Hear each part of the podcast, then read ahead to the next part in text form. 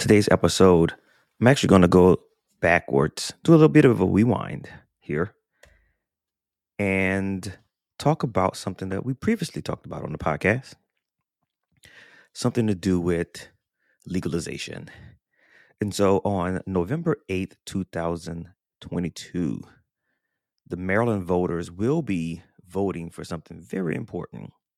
Just like any other voters across the United States or other countries that follow a democratic system, they'll be voting to legalize marijuana. So there are local elections, and, and usually they're similar in terms of how things are passed.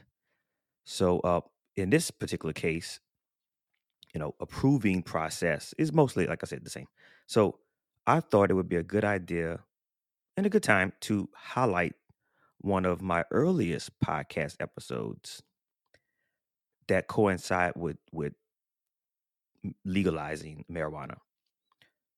And so Maryland has a question four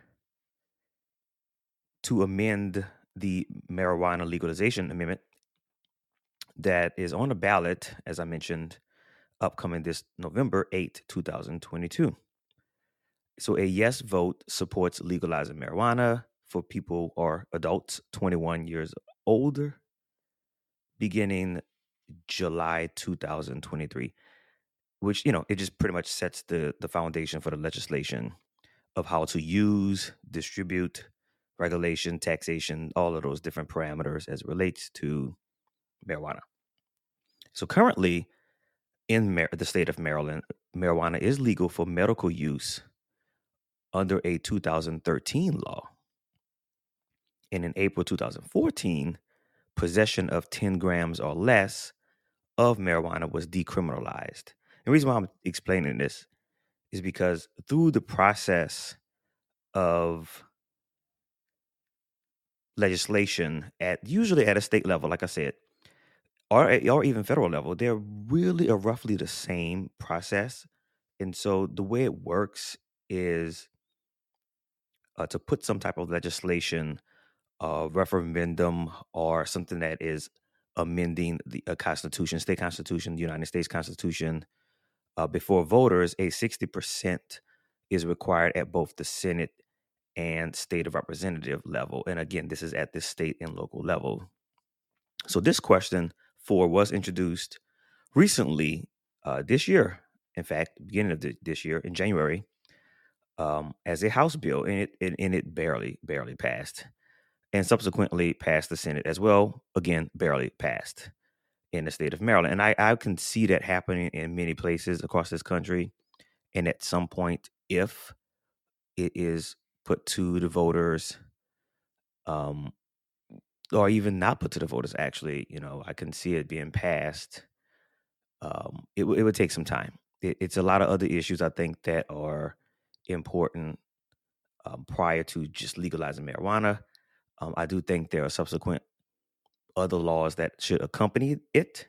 So not just legalizing, but the decriminalization of marijuana. And then what do you do with those individuals who are currently in jail of said previous rules? You know, there's a lot to be worked out behind that. So as with any legislation, you know, it it, it takes time and it takes a lot of maneuvering and posturing and and folks trying to convey the importance one way or the other of why one should. So um on December 6, 2021, I recorded the following episode that you guys about to hear. And I think it is a really good idea to, you know, re just bring this ideas back to to fold, you know, revisit this idea about cannabis and the conversations that uh, two of my friends who joined the podcast um, that we did that day. So uh, enjoy.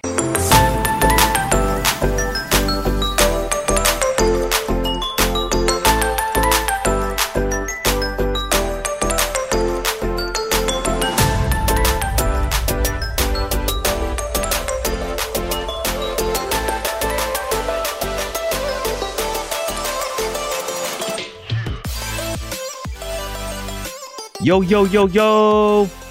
Whether you are wearing pants or not, welcome to No Pants Required. I'm your host, X3C, and thanks for joining.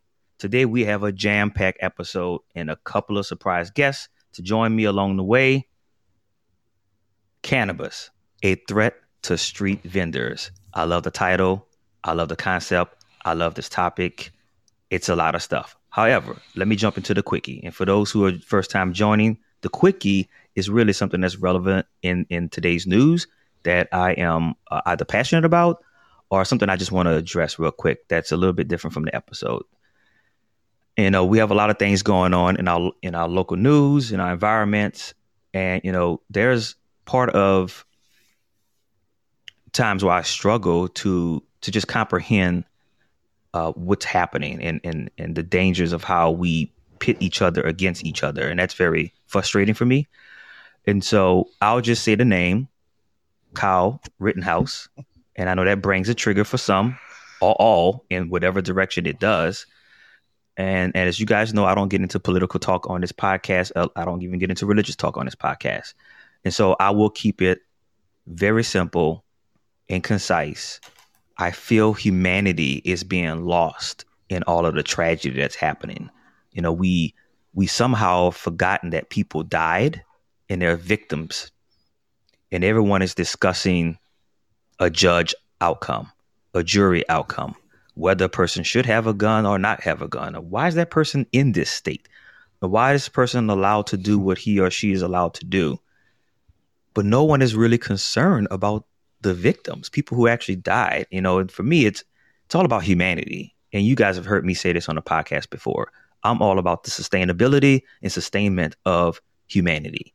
And when I think about what's happening, you know, and what's been happening across this nation, it becomes frustrating. And you know, I don't want to let like let it drown me down, but it's very disheartening where I feel we lose in a sense of humanity and we're we're it's people die and we just keep walking and moving on with our day as if you know we don't care. Now granted, death is a part of our existence. That you know we are fragile, you know, creatures, and you know we don't have a a forever lifespan, and I get it. Um, but we should have some compassion, in my opinion, a little bit more compassion as it relates to humanity and the struggles we're having. Right? I just just find it disheartening. Um, so I don't want to drown on it too much, but that's a quickie. I just wanted to, you know, discuss with you guys.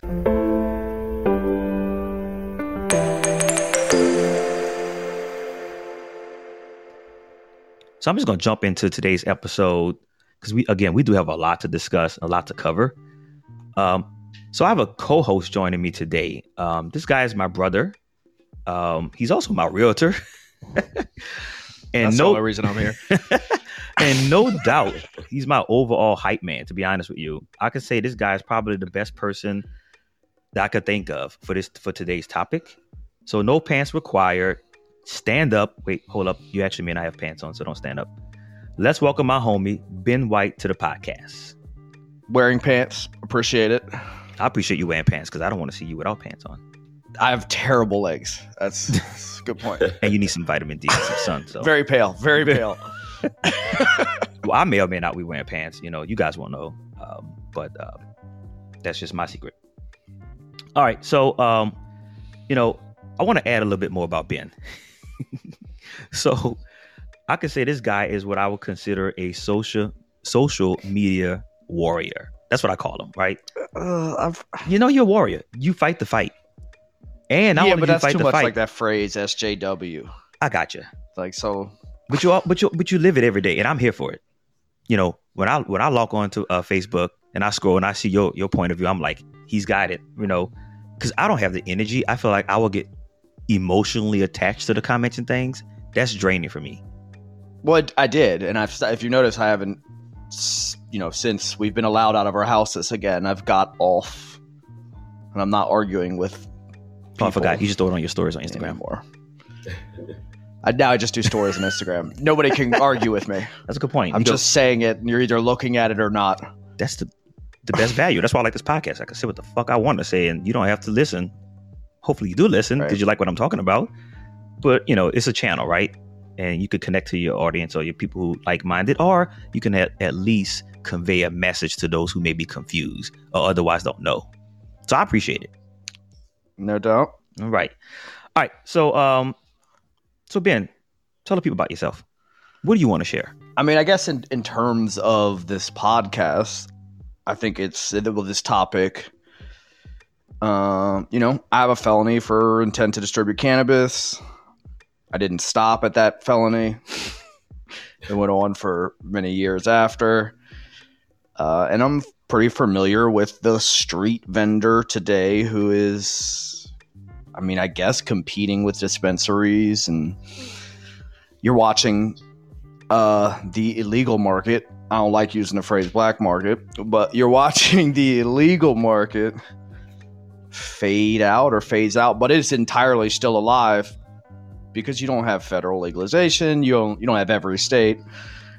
Um, and it's an interesting time for uh, you know legalization, as it would have been any time because this I have benefited tremendously for it being illegal, but I'm well aware of the consequences and the detriment specifically to black people for it being illegal.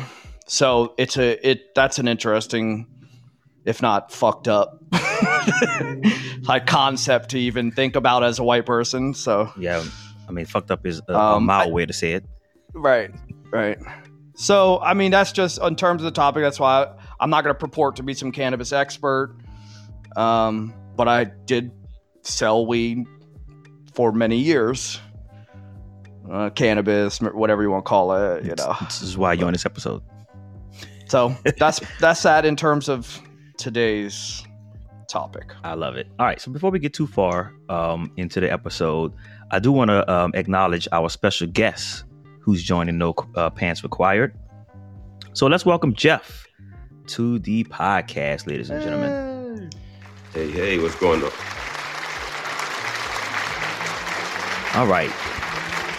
So we're working with a little bit of a low mic here with Jeff, but um, after the clap, we'll give him to introduce himself. There we go, Jeff. All right. I appreciate y'all for having me here. My name is Jeff. I'm here in Baltimore, and I'm happy to be here. Thank nice. you, sir. Thank you. All right. So um, today's special guest, you know, he's coming to us from a a separate side of this this discussion. You know, um, but I don't want to steal your thunder. So tell us a little bit about your um your your um dispensary.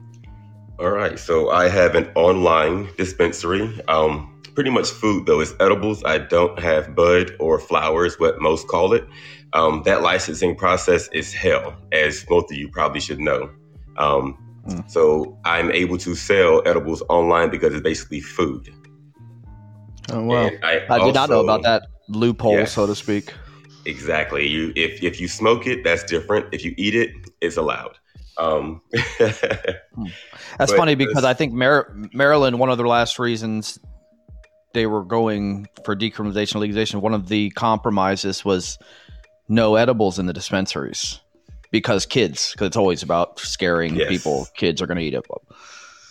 Well, there's two so separate that's, situations that, though with the uh, eating the edibles. One is Delta 9, which is three 0.3% higher or less mm. than that is Delta 8. So federally, Delta 9 is illegal unless you have a medical card. And if you um, don't have one, you can purchase Delta 8, which is federally legal now. Oh, wow. Yeah. Right. It's, it's it just all the strange state yeah, exactly. federal laws that are trying to uh, adapt and to, to the legalization. I mean, you still have to get a license uh, for Delta 8 a CBD license. That process can be like a $4,000 two point application process to be prior into your whole lives. Then it's like a 8,000, no, $80,000 licensing fee just to get in the door. 80,000? Is that what you did? Oh, no, no, no, no, no. That's for Delta. um, that's for Delta 9 or higher. That's to have the actual dispensary and disperse edibles and also flower or bud. Okay, um, I, shit. Then, if it's for an actual dispensary, I'm surprised it's not more.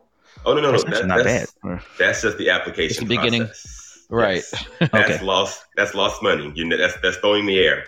and then, wow. uh, then the process after that, once you get approved or denied after spending roughly eighty-four thousand dollars, is going to be roughly a half a million to get you um, processed and, and started. Okay, that's what. There you go. So five hundred eighty four thousand just to get you started, and that's that's just to get you out there. And that's no brick and mortar. So you're talking a million, and then you could fail. Right. Exactly. So then you need to be bonded, insurance, store build out, taxes, uh, all kinds of things after you spend spend the money to get out there. Right. So this is why the streets win sometimes. See, I mean, it seems. I don't think it's dead. It seems to be doing pretty well. I mean, I, also DC, it's legal, but it's not. So you have these like pop up dispensaries that are illegal, and every once in a while, they'll the cops will get an itch or whatever, and they'll mm-hmm. go raid one. Um. So yeah, I, it's I don't. it's really just an interest like the whole vendor versus can uh, dispensary thing. It's is that why they did? It's like the, a 50, it's 50-50, It feels like the gift with purchase. Is that why they do that in DC now? They still do have the gift loophole. yes, but every once in a while they want to enforce it because they'll try to say one of these pop-up dispensaries is not giving gifts. Like I went into one and they legitimately just hand you like pick out a piece of art and they lay out four paintings and you just pick a piece of paper up and now you're illegal. That's the loophole. Lord. I actually went to one and they had postcards. each postcard represented a different product in their store. Okay, so similar type of thing. Um, but the postcard that w- okay was an exact item. Yes. All right, so Jeff, um, we talked on the phone, and you had an interesting story. I mean, I asked you the question earlier about like how did you come up with your name, um, and and getting into the uh, dispensary overall. So you want to share that story? Yes, yes. So um, back before the pandemic happened, I was a flight attendant actually, and I was based in Vegas. Um, so as you coming and going, being a flight attendant, you know, money got short, flights got thin, you know, the check wasn't coming in. So I started going to dispensaries that were having buy one, get one free, buy four, get five free. And I started purchasing a lot of uh, product in bulk. I would ship it back to Maryland and I would sell it. And at that time, I was not legal. I was, you know, it, it, it was great. And then uh, shortly after that, I applied for a CBD license, basically, and slowly became legal. But my beginning to this was not all the way legal. Got it. That's, that's, I like the story. what about koi? Yeah, I mean, that's the, the basics yeah. of selling any drug. Just buy bulk and right, then break it down and exactly. sell more, or any product for that matter. So I was on your site, and I like, um, you know, the namings and, and the stuff that you have there. Um, yes. You know, well, I, I, I become all intrigued with edibles over the years. It just seems like a a easier way to get the same high that we're all trying to achieve. And I say we, meaning you guys, because I'm mm-hmm. not. at the moment. Don't partake. Waiting on that federal law to pass whenever that happens. Yeah, but tell, tell me more about uh, the company, yeah. your, your name of your company, and how did you come to that, um, the name and everything? See, I know one of the owners of Koi, which is actually a Koi company in California, Norwalk, California. Um, so Koi is not mine, but Love My Koi is. Um, and I love Koi because for me personally, it's like where you are at the moment. Like, are you in love with someone? Are you happy in your space? Are you on the grind? Like Koi, and I'm a Pisces too, so it's all full circle with me. Um, and I'm not a smoker. I've never been a smoker. I hate smoke actually, but all my friends do smoke, and I was always the one outside of the party because I'm not rolling a smoke in a blunt. So when I started getting edibles, it, it it just opened up something in me personally because that high was amazing. The first time was not amazing because I ate too much of a brownie. but the second time, uh, you have to know your limits when it comes to edibles because once you eat it and consume it, you got to go for the wave and the ride. Yeah, you're in. you're, hey, you're committed. Once you digest that, you better you know give yourself three hours to chill. You're completely. I, I eat edibles nonstop. He's eating I one right now. Don't smoke at all. He's eating one right now okay. I broke out some edibles from the dispensary. I'm a traitor, street vendor. Um, but all I do is dab or eat edibles. I don't smoke at all, ever. I think it's gross. I think it's gross. Which is crazy that I brought three things from dispensary edibles, concentrate, and balm. Mm-hmm. That's like all I use now. Growing up, it was just blunts, smoke nonstop, bongs, and now I don't touch flower at all. It's makes, crazy. It makes sense. eventually, uh, I, I, I want to get into the flower game. Oh, go ahead, Jeff. Right. I said eventually I want to get into the flower game, but it's just another process. It's a different type of client. Uh, there's so many strands. Y'all are picky, but but smokers are very picky about their strains. So that it's kind of and it's, it's purists. It's, yes, what I call them. Are they real purists though? Everything. They could be a cookie. Tomorrow could be a runt. You just never know what somebody wants when it comes to smoking. There's too many varieties of it. And some drinks. Yeah. You know, uh, so we, I took a trip last year and I was intrigued when I saw um, this. It was blood orange infused THC with CBD. Mm-hmm. Mm-hmm. Insane. I've had that. Insane. I think they have it here in Maryland. This was a drink. It, it was a drink. A tincture. Uh... It was just like like a tonic, like a, yeah. a little, little can you could mix with like vodka or something. Yeah, they've got all the products, everything you can imagine. It was insane.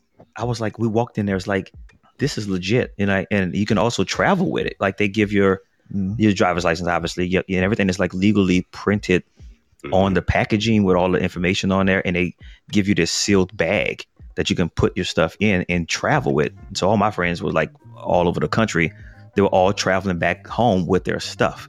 I found that I was like, wow, the day where we can actually purchase items and travel legally on the airplane. But then in some states you can't, and then federally you can't. It's mm-hmm. you know I, I, know I understand early adopting, and that's where we are right now. We're in the early adopting stage of making it legal throughout the states as well at the federal level, and you're gonna have your pitfalls along the way. But I definitely like the step of how Nevada, you know, was running it. California does that. I'm sure okay. Oregon. I'm sure they don't care at the mm-hmm. airports. Mm-hmm. Yeah, exactly. I still have PTSD. Colorado. You won't catch me in the airport with any drugs. nope. Not PTSD from myself, any particular incident, but just locked up abroad. But guess sure. what helped you with that, P- that PTSD? I have trauma from watching other people get arrested at airports. Wow, that's crazy. All right, so let's let's dive into today's uh, lineup. Um, you know, what is cannabis? The history of cannabis in America, legalizing cannabis, and obviously our threats to street vendors. We're gonna have that discussion, and then at the end, just really talk about like the future of cannabis in America and what we think, give our perspective, right? And I understand we are not experts in this area. You guys are absolutely more expert than I am, um, but I like the topic, you know, and it's you know yes. don't have to be a smoker in the user to to like the topic. You know, you can still be intrigued, just understanding the benefits of cannabis overall. And I think it's important to convey the right message and at least put some information out there um, that's appropriate. So, um, did some research. Know, I've been studying this for a while, and I said, okay, let me get my script together. I need to know what the hell I'm talking about. And so I looked up some stuff, um, and I found out it like hemp. I was like, why? You know, hemp seems to be widely accepted, but cannabis isn't. I'm like, but they're the same goddamn thing, really.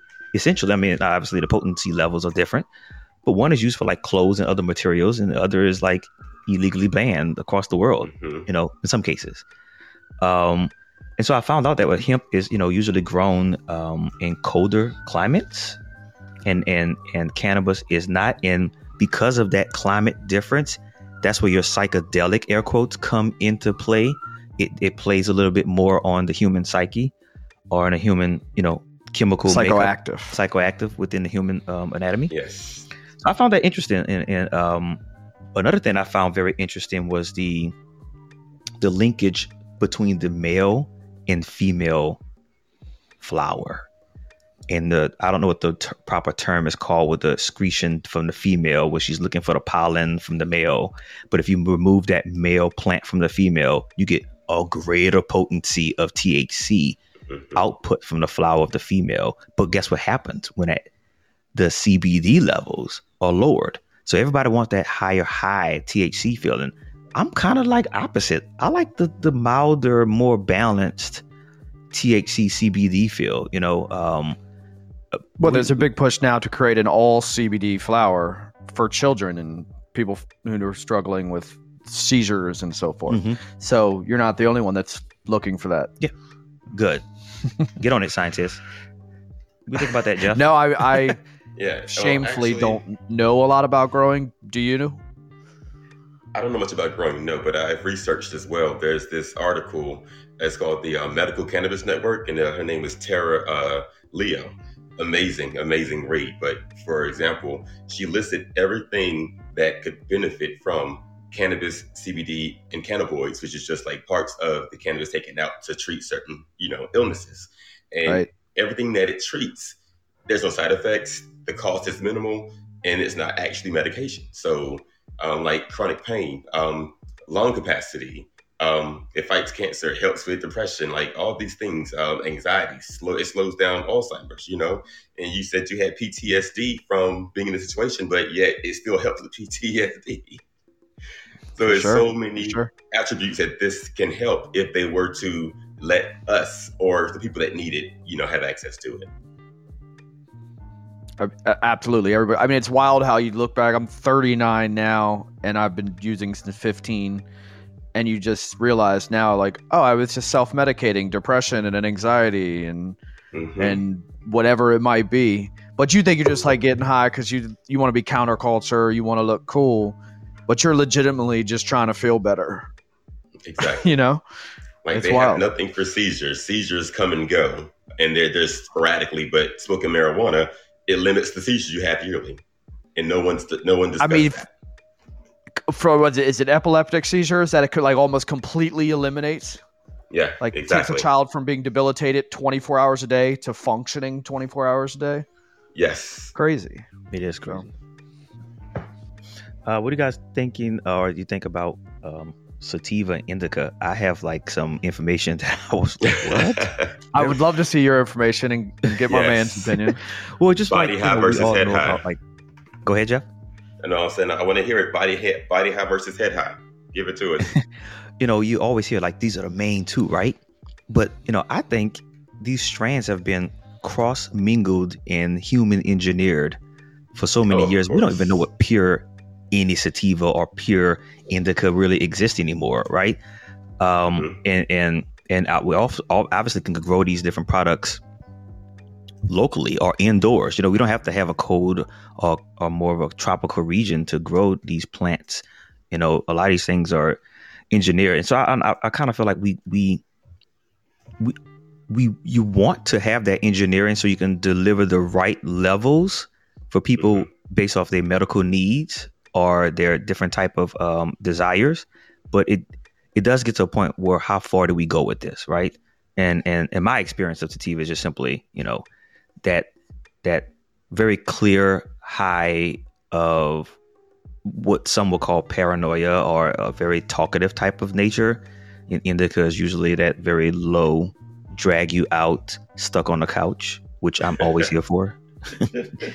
um, but I, you know, I did some research on it, and it just talked about like, you know, how over the decades, you know, the potency levels of all of these have, have risen so high, and it's like we can't never achieve that that level of high because you're constantly in search for that that same high you had in the beginning. Mm-hmm. Um, which you know, it, it, for me, it's not even about the high. It's it's really about like the feeling, and I guess that could be the same thing, but it's it's I look at it a little bit differently, and it's it's not a chase. It's more of a put me in that zone of just relaxation, right? Um, what do you think? I mean, in the cannabis sativa thing, now you almost find nobody that wants the sativa. Um, I mean, it's and yes, you're right. Almost everything is a hybrid now. Yeah. I watched a Vice documentary a couple years ago, and I'm trying to remember what the name of it is, but there is a few original strains left, and they will be pure indica or pure sativa. Indica is, I believe, the you know Kush Mountains. Yes, in, right. Yep. Um, India. Uh, you, you know, Afghanistan. Okay. Uh, uh, I believe across the borders, but that's where original an indica strain started. With and all Kushes are going to be indicas for that reason. Uh, but there's the, the episode I watched was like strain hunters, like legitimately people that would go into these areas uh, and look for original pure seeds and strains. Wow and I, I wish I had more information or the name of what these specific strains are called. Um, but it was interesting. So they do exist. But yes, typically everything you'll find now is just a hybrid. Yeah. Maybe a, a sativa leaning 90 10 mm-hmm. or yeah. an indica leaning 90-10, but you don't find pure stuff. You don't, right? Yeah. And then there's another one, like a third. I, I actually don't recall the name of it. Uh, it was more of in Russia or in, in, that, in that region where the plant was much smaller and you can grow it indoors. Um, and I believe it's a hybrid of, of, of obviously the two. I, I have to get the name. I can't remember it right now. Yeah, I don't know. Hybrid is what all I know. well, you're gonna actually find, um, for example, a lot of edibles now. For some reason, in the beginning, you would get a sativa or indica. I used to buy them both all the time. But now out there, you're gonna get pretty much a mixture, as you just said. Like you're gonna get a 20% this, uh, 80% that, and then a bit of CBD thrown in there, or you know, 70-30, or uh, 50-50, just depending on what you're looking for when it comes to edibles too. Right. Yeah, that is true. I mean, I don't know that. I mean, who wants that other feeling? I guess that's maybe just all psychological as well. We the all sativa yeah. feeling. Yeah. Well, if you're trying to create art, a lot of people, are musicians, will like it. Uh, if you're daytime use, people typically will want sativas. If you're going to work on it, um, actually never thought about that. That I sense. brought some to a concert recently, and I gave one to a girl, and she fainted. I think the sativa Ooh. was too much. Pause. Oh, what? Oh. what happened? it's a whole story. So, but briefly, I brought a girl who doesn't use much, and I, as I will always do, I offered everybody edibles within arm's reach. Wow! And uh, she too. took one, but yeah, right. It's the whole vibe. You'll meet a lot of people, and they will love you. Um, but in this case, um, it went the other way. Um, she legitimately fainted, like stopped hearing and f- collapsed. You shouldn't have told this. Kind of blamed me, crazy. but I do think because it was a um medical grade sativa, I think it really hit her hard because she doesn't get fucked up much. Wow, you know so, this, you know her. I know I knew her. that's that's good to know. Be but careful with that. But I mean, it could have been a combination of yeah, things. Don't, make don't offer random too. people with that. Don't do that. But I right. do blame sativa. I think if it was an indica, she wouldn't have fainted. I will wow. say that. Actually, to touch on that though, for example, when you do go to Vegas, you have to, of course, show your ID to get anything edible. And if you don't have a medical card, they give you a different strain, which is a, a lower li- uh, limit of THC or CBD yeah. in the edible. So you can't get more than 200 milligrams of anything from one store. So when I used to go shopping, I would go to like 15 stores a day. Oh wow, because, you're really putting in work. Yes. hey, because that's why he started his business. Exactly. Because I did not have um, a medical card there. Because being a flight attendant, I couldn't have a medical card. It's on your record. Oh wow, interesting. Exactly. Nice. Uh, one second, here, guys. Uh, Woody Bush, welcome to the live chat. Um, thank you for joining us. Just want to give you a shout out. What's up, Woody? I got a cousin named Woody. We're already on good terms. All right. So, um, so Ben, I, obviously, I mean, whatever you want to share here, but like, what's the earliest memories of cannabis? And it could be whatever you want to share there. I mean, it could be just like something uh, you saw. Finding my mom's bong. Really? Absolutely. Your mom. I mean, bong. my mom, my whole family, all my aunts, uncles, my mom. I mean, they're from this. They're hippies. They're Montgomery County, Takoma Park liberals. So you got to high. and we were bongs, and we smelled weed my whole life growing up. Really? Wow. Um, okay. She tried to hide it, but we would find it. She, I mean, she had one bong with like a Daffy Duck sticker or some shit. I don't know if she was trying to trying to like make it discreet, hide it behind a sticker, or if it was just sold to her that way. Now it becomes a, a magnet for you to grab it. But I remember finding that bong. Mm-hmm. Uh, I remember like smelling it. I mean, it, my first. I mean, we. I remember getting high for the first time, which isn't really a an event. It's you know you got you had fun. Uh, exactly. And my first time I got weed to sell, which I think it's true of a lot of people. It's always an older sibling, mm-hmm. and she Our was cousin. dating a dude that was, yeah, somebody mm-hmm. in the family that's a little right. bit older, like two, three years older. yes. and he was selling, and I was like, um, I want some weed to sell. And he fronted me two ounces, and the rest is history. Now I'm a felon. Wow. wow. what about you, Jeff? Uh, growing up, my older brother always, always had bud. Um, I remember working one summer, and I bought me a tent because I'm from Dublin, Georgia. So I'm out in the in the woods in my tent, and my brother comes with his friends and kicks me out my tent that I worked all summer to pay for, and they had a siphon inside my tent. Wow.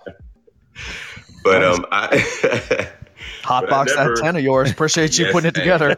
exactly.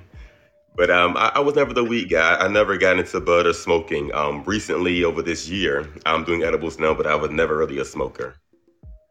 Wow. But so I'll share this I, story. It won't not necessarily the earliest times, but you know, I'll just say there was a point when I was in college. I needed to pay my rent. I had some money, so I bought some.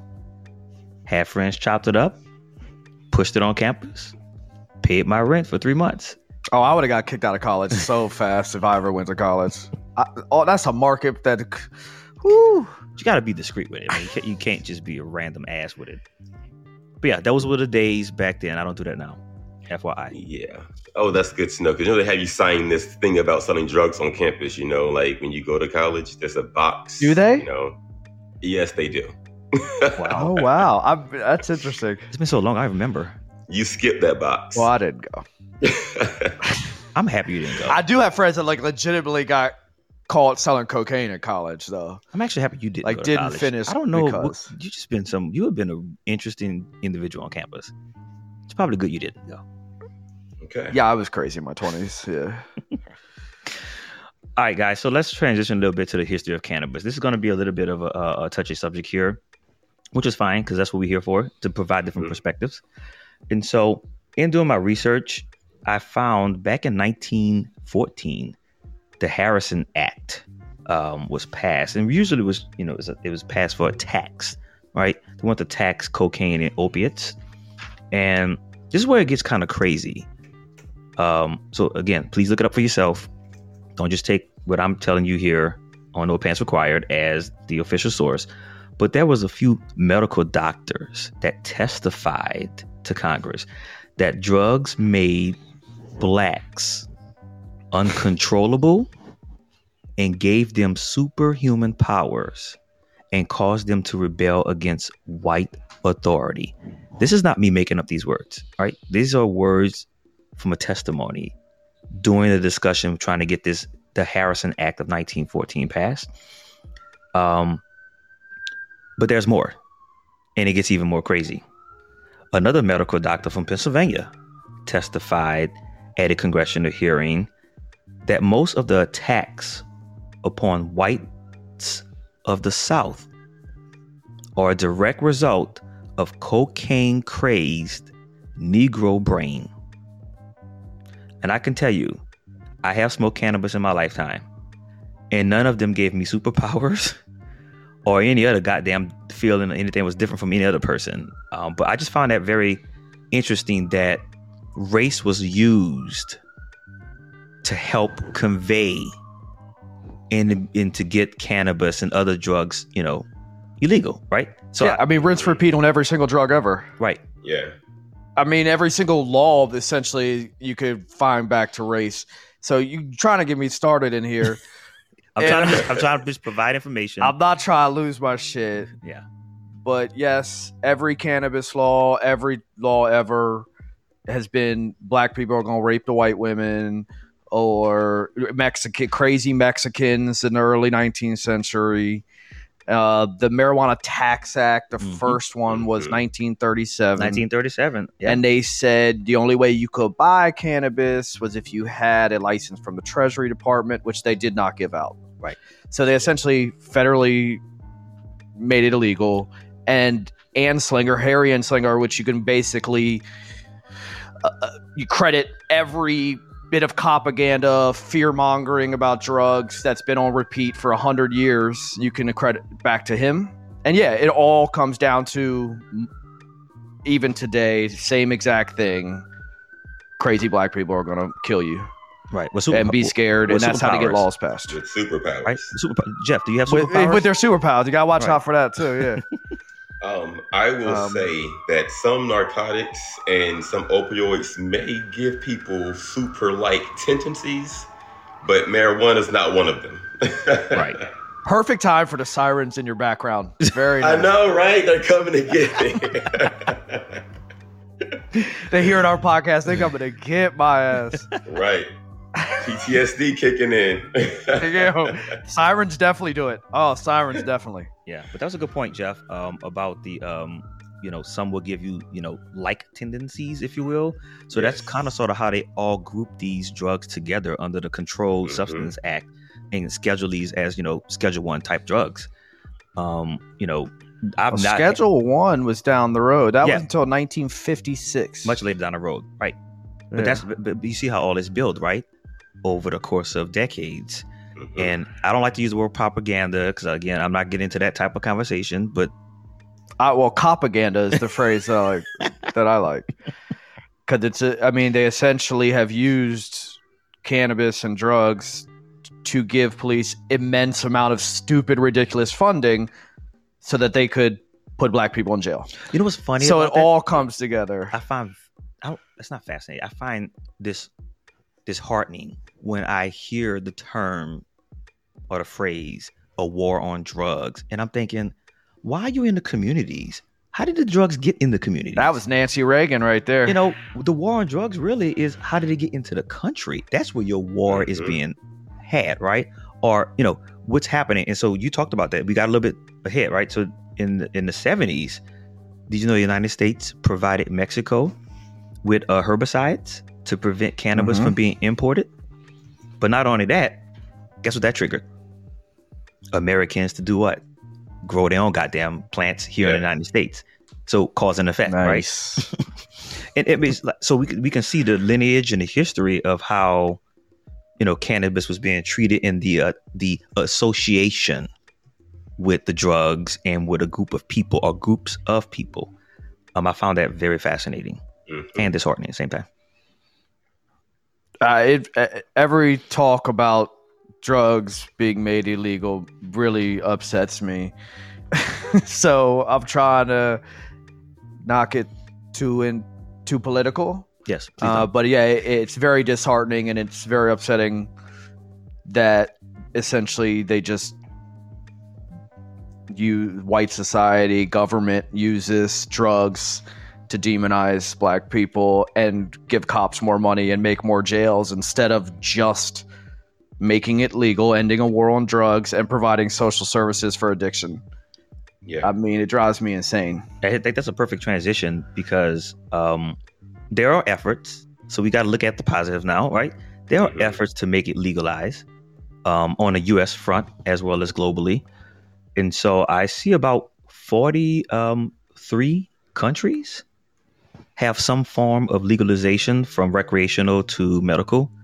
Mm-hmm. Um, Real quick, I have to interject because you talked about globally. Yeah. So Harry Anslinger, the guy that was talking about earlier, he, I mean, his whole career was just made. I think it was over four presidents, just going around fear mongering, being racist, Mexicans, blacks are going they're going to give all the white people cannabis and opium. He then at, went global to the I think it's United Nations, and I'm looking for my notes here. uh, but he lobbied to have, and he was successful. To it was the um, single convention on narcotics in 1961, which globally made it illegal to our laws. Crazy, right? That is crazy. Yeah. I mean, that's insane. Let's go around the world and make everyone like us. Why? Why we want to do that? With bullshit laws, like for a plant because they weren't growing it, they and be, but mainly because they could use it to put black people in jail. Again, I'm not gonna keep going on this, but that's essentially what all of it is. Mm-hmm. So, I have a question for I you, um, Ben. You come over there. You come over there. yeah, what's up, man? All right. So when it about this for you guys. Oh, so what you um, said? How many states have legalized cannabis? You think right now? Well, there's decriminalized and legalized. That's so what point. are we? So let's look at legalized. Fully legalized? What are we like four? Is it four? I don't know. What do you Google, think, Jeff? bro? I have the information. Um, think, how Jeff? many? Uh, I would say 18 states. 18 states? Yeah. Wow, four and 18. That's a big. Fully legalized. Fully legalized. Not decriminalized. Yes. Yep. That's a big legalized. range there. All right. Yeah. So there are eight states.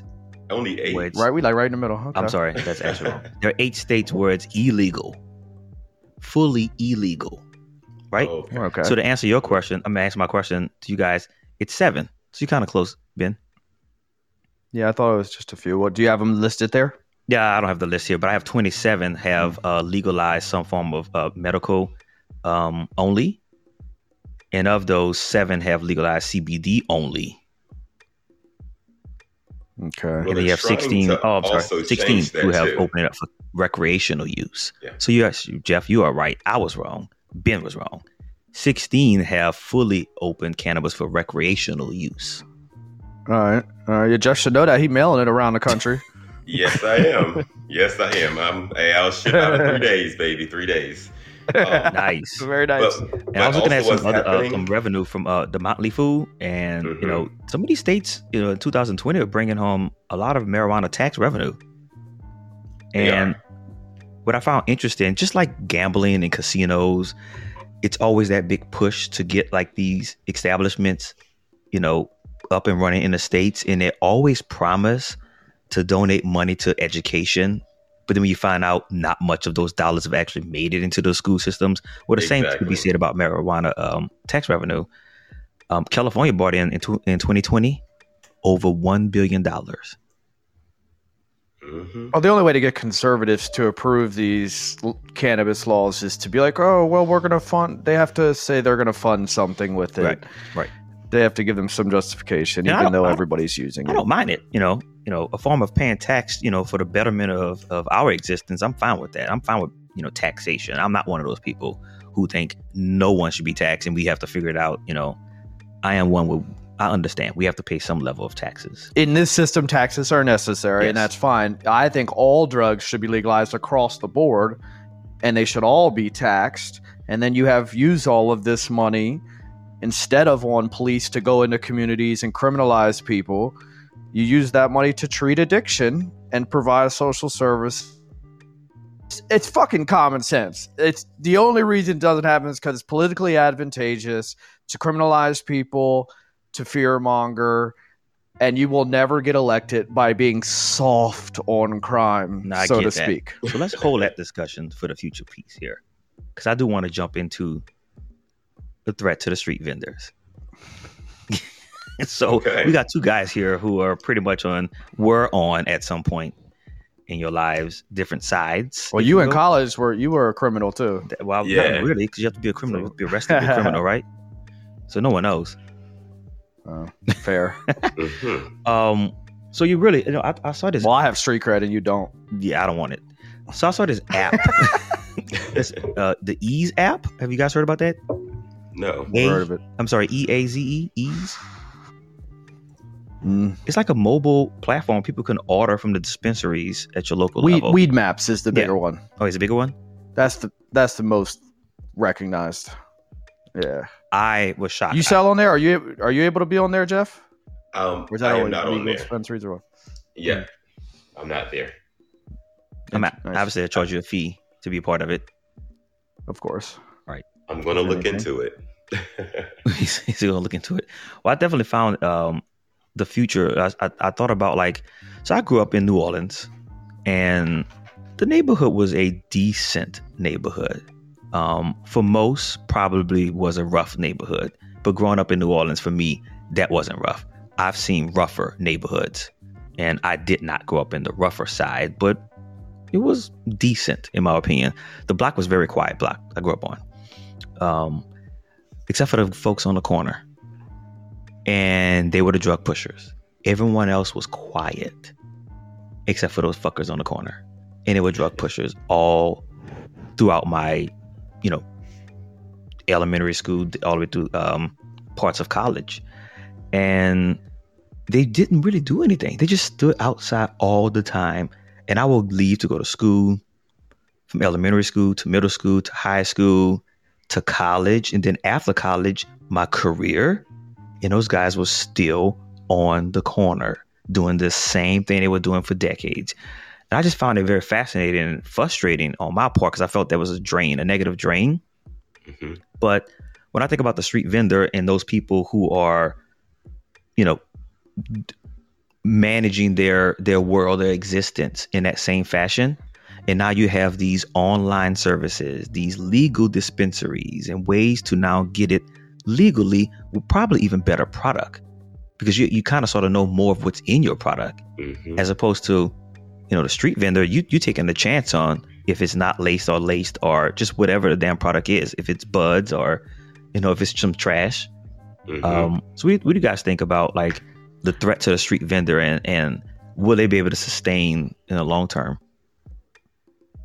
got any thoughts jeff yeah i do be um so diving into that portion I believe most of them will sustain um, because there are people that will not trust going into a store, not trust getting a medical license, not trust giving their ID to go buy, you know, some bud.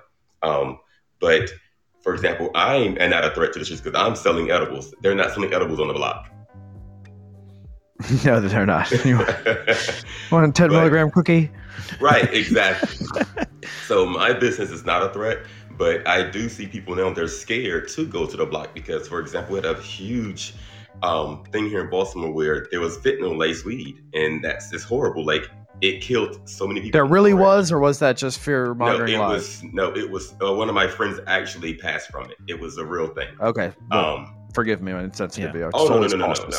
Propaganda. Oh, exactly. Um, so they put a big billboard up passing the highway saying, "Hey, fentanyl is real and it's it's massive, and you pass it every day." So people that um, they trust the dealer or they trust their weed man, they will buy from him. But overall, they're going to the dispensaries now. So some are going to fade, and some who have you know good clients, good customers, they're going to surpass it. I do like going to dispensary for my concentrates. I love being able to see what all the terps are. Yeah. I mean, all the percentages. And I mean, concentrates, you're using extracts like butane or something mm-hmm. to create it. And I don't necessarily trust street extracts.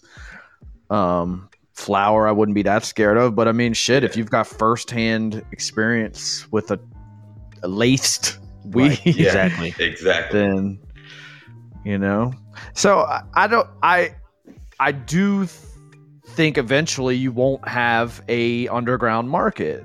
You will not. It will take a decade. A dec. I mean, it's going to take. We're. I mean, you had uh, Schumer say that he didn't want to do the federal designation because he wanted to tie it into other things because it's it's so um it's supported so widely. Mm-hmm that he wanted to get other things passed by using it, but I think it's all bullshit. Yeah. I think it's all for mass incarceration and because mm-hmm. pharmaceutical companies don't have control of it yet. And I just think it's all bullshit. And they like they like blocking people up and criminalizing people because it gets it gets people elected. I mean, Joe Biden is one of the most mass incarceration pro people. So these like lies, I think it's all bullshit. Um, but it, to get back, I think it'll take decades to get to the point mm-hmm. where there are no more street vendors and it'll be fully yeah. 100% walk into stores like alcohol. Like nobody's on the corner selling you minis of Fireball. Exactly. yeah, you know they're gonna get they're gonna get priced out. yeah, so which I mean, again, I'm somebody who is. Go ahead. I'm sorry. No, I'm sorry. Have y'all been to Vegas? Not recently, with everything like lounges and stuff.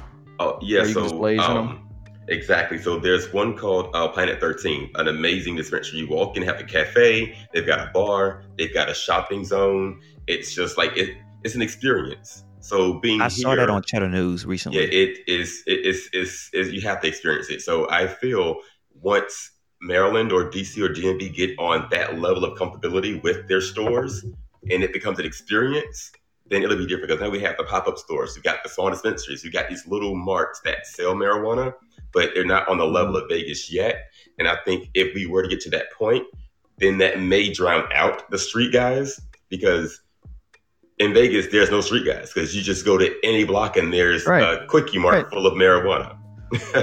yeah, and then the government's making money off of that. They're not yes. criminalizing people. It, right, it exactly. I mean, it, it it's 100% beneficial. It should be that way. It will be that way eventually. I mean, unless we fall into complete fascism, which that's a whole yeah. other topic. But, but um, it should if you if progress continues yes. and we have no setbacks.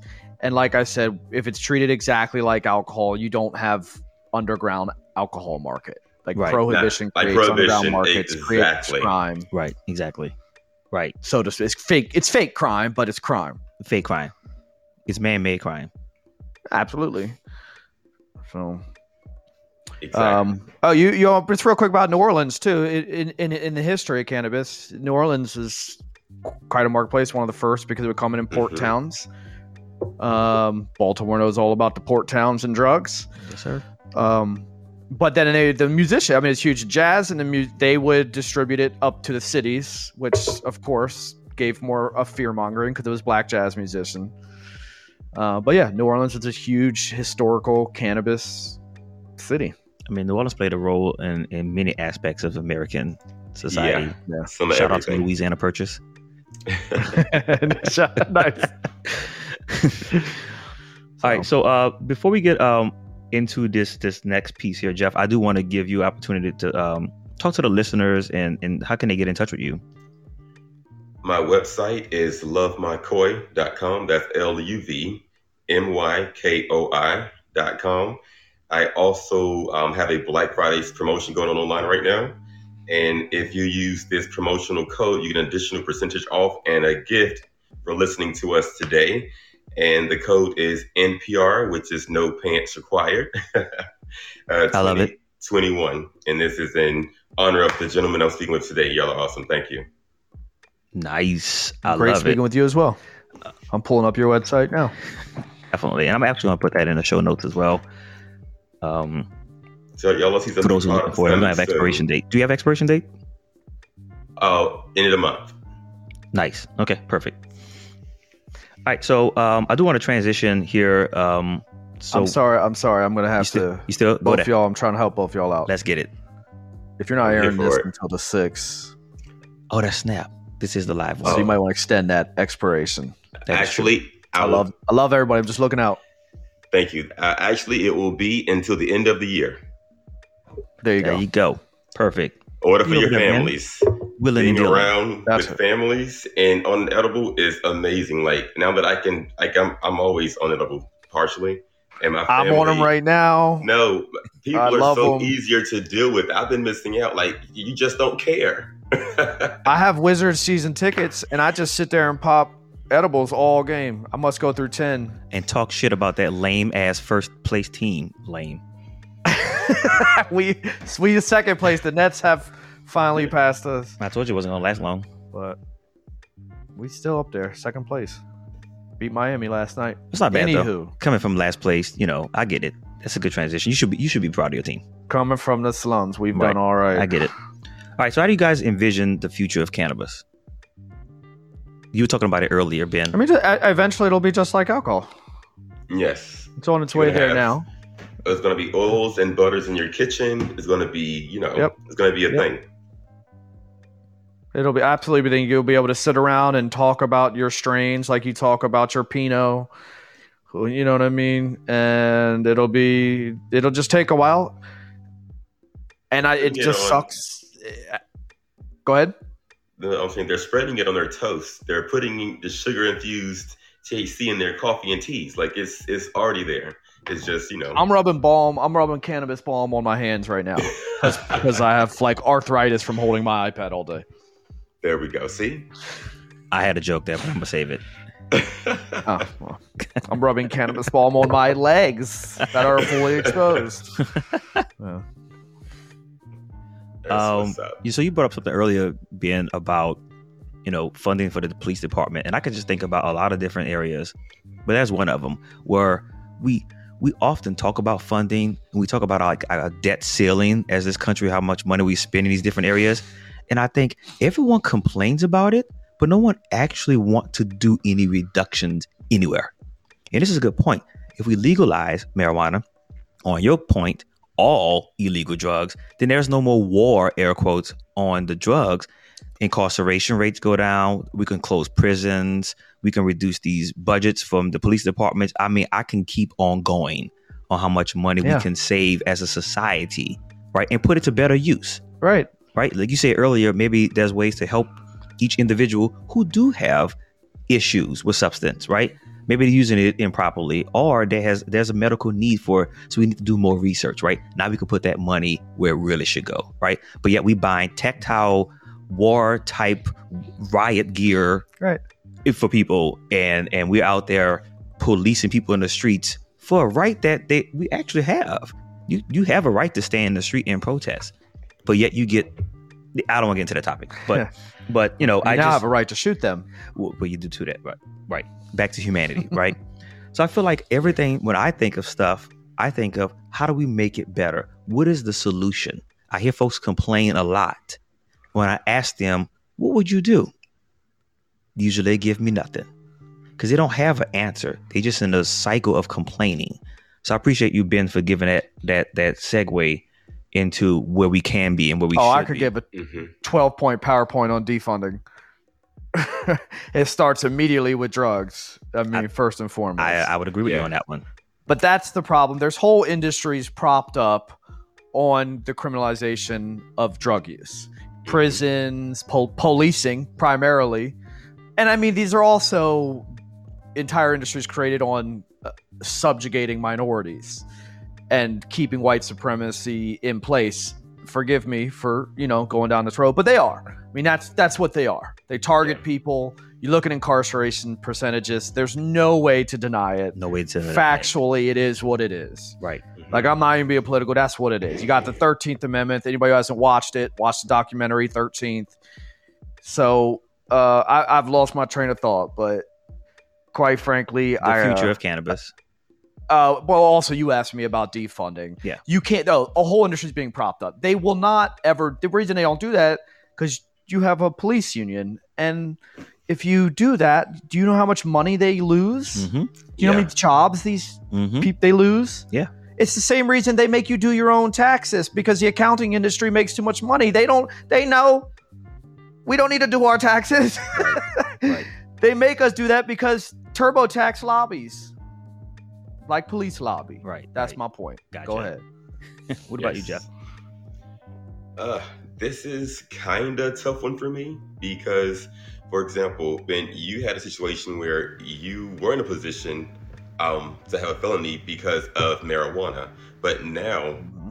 it's damn near like seriously, like why? um, it's so crazy. It's, it's, it's very crazy, and I'm not understanding. Felon for the rest of my life. Right for Bud, and that 20 makes years no old. sense. They came in my house with assault rifles and woke me up in the middle of the night, same way Breonna Taylor died, with an assault rifle in her face in the middle of the night. And obviously, I have my opinions on why I was not shot. Yeah. But I could have been shot over cannabis, mm-hmm. and I'm a felon for the rest of my life. I had four ounces of weed. Four ounces. That's it. That's all. Yeah. And I know a lot of family members and friends and friends of family who are in the same position who are black because they had marijuana on them. I have a friend now driving right. PPA. They charged her because she had roaches, traces of weed. Wow. Traces of weed. It makes no yeah, sense. Again, it's it, these rules were created for one reason, and it wasn't public yeah. health and safety. Absolutely right. not. so the funny thing about that is that, that is had to do with the, the public health perspective of it. There was no no science behind it. Yeah. Well, I guess in their case, they thought it was science.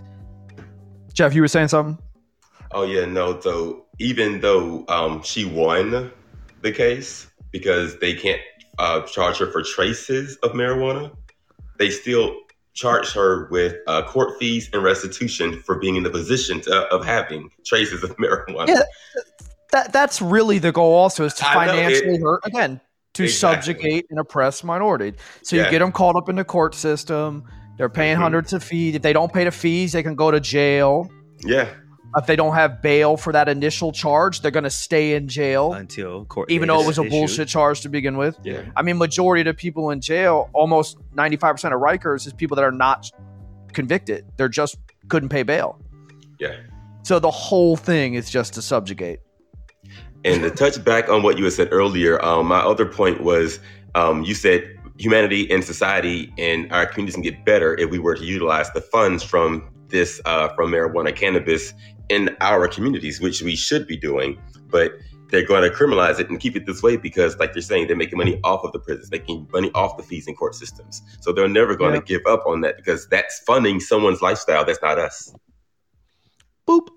And when you fund someone's lifestyle, it's almost impossible to change. Exactly. and that police union is very strong. They are. That it is. And like I said, it's all political. You will never win politics, uh, like you won't win elections in America by being empathetic to addicts.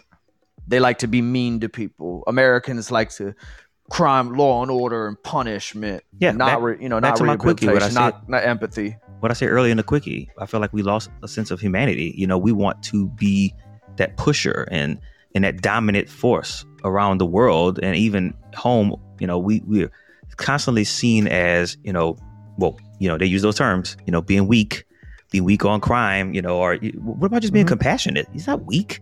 I mean, you know, I, I love my fascism. You know, I, I love my brothers and sisters who are not my brothers and sisters. Right? I love all humans. Right? I understand we both evil and good. That's just who we are. We're animals at the end of the day. But I think it's very important to recognize that we don't have to attack each other, right? And so if these laws are created for that reason, here we got to change this stuff. Also, I'm always on the financial side of it. So if we're talking about ways to make revenue, hey, we're spending more money of taxpayers, they, uh, sorry, taxpayer dollars to lock up, incarcerate in this cycle that you guys just explained over and over, decade after decade. Mm-hmm. We can eradicate all of that and support the people, right? As opposed to perse- uh, you know, you know, locking people up. I don't know. So I'll, I'll leave it there for me. You guys have anything else you want to share? Uh, no. I just hope it ends quick, sooner than later. And I, I would give back 20 years of making free tax-free income, or uh, maybe I shouldn't say all that, but you know, um, if if it would kept literally millions of people out of prison for bullshit. So I've always been yeah. on the legalization tip, despite benefiting from it being illegal. You know, that's how I really want to add on it. I hope it happens quick. I'm getting old. I don't need to be fucking around with it anymore. Jeff, hmm. we losing? I'm, oh, there he goes. I'm, okay. I, no, I'm still lost on it. I, I really am because it's upsetting. It's very, very upsetting that people have had. It is. it's extremely with, upsetting. That people have, have had to do, like you know, loss of jobs, loss of family, loss of income, loss of life, loss of self. Like so many families torn apart.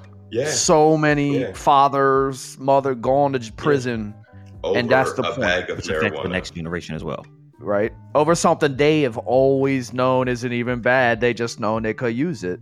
Or maybe they don't know it's bad. They, they Actually, feel like it is bad. This is what they've been told to control. No, no, you're talking about the populace. Yeah, yeah, I'm talking about the people that pitch it. Gotcha.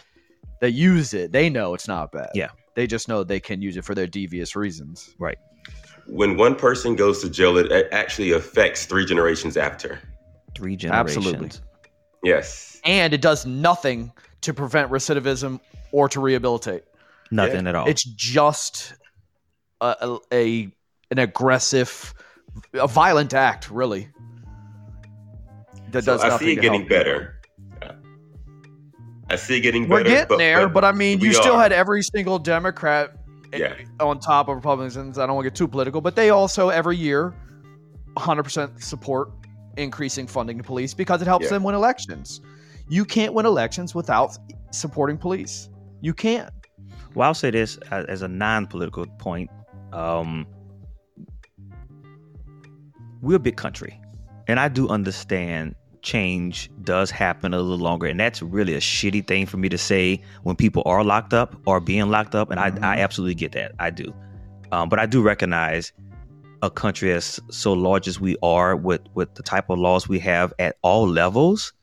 I mean, if you, you bring it down from the federal to the to the state levels, and then you have your county and your other different uh, townships, and your it's so much that we have to unravel and usually folks are not fighting that fight at those local levels.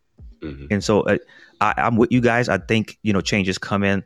We all want it. I definitely, with you, Ben, I want it to happen faster, but I do recognize it's going to be a little bit of a slow roll. It is. It is. And I hate to say this yeah. as well. For those who hit, like, for those that is already affected, it probably won't do much for them. But going forward, for someone like me that just got into this, I may benefit more so than Ben because he's been hurt by it already.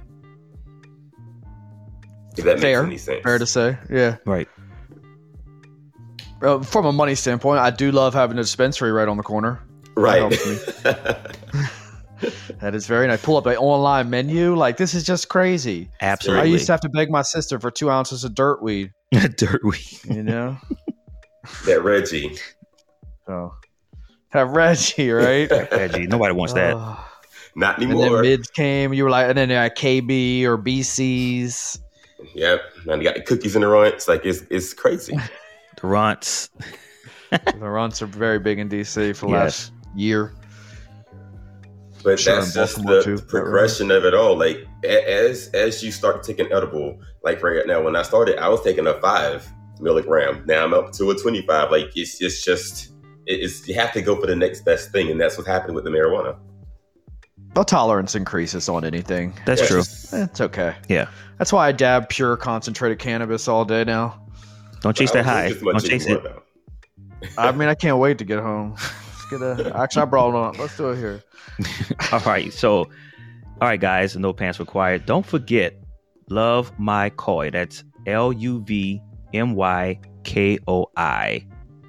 Um, Jeff also mentioned there's a discount code that's going to last until the end of the calendar year, and that is um, I may have gotten it wrong, but it's NPR. What else, Jeff? 2021. NPR 2021. That's your discount code. Please give the site a check out. Please support our fellow small businesses, right? Appreciate We're moving yes. past Always, street street always. vendors over to the legal side some of it. more. Um, But Yes. trust me, Jeff, I have friends who, you know, you, you good. You're in good hands. I appreciate that. All right, so I think we pretty much covered everything, guys. Um, to support this channel, download the Podbean app. The link can be found in the description of this episode, and consider purchasing what is called Golden Beans. Then donate those golden beans to my podcast. No pass, no pants required. Depending on your device, donations are as low as ninety nine cents or four dollars and ninety nine cents. Remember, positive energy leads to positive vibes. Don't forget to subscribe if this is your first time joining. No Pants Required can be found on Google Podcasts or wherever you get your favorite podcasts. Peace.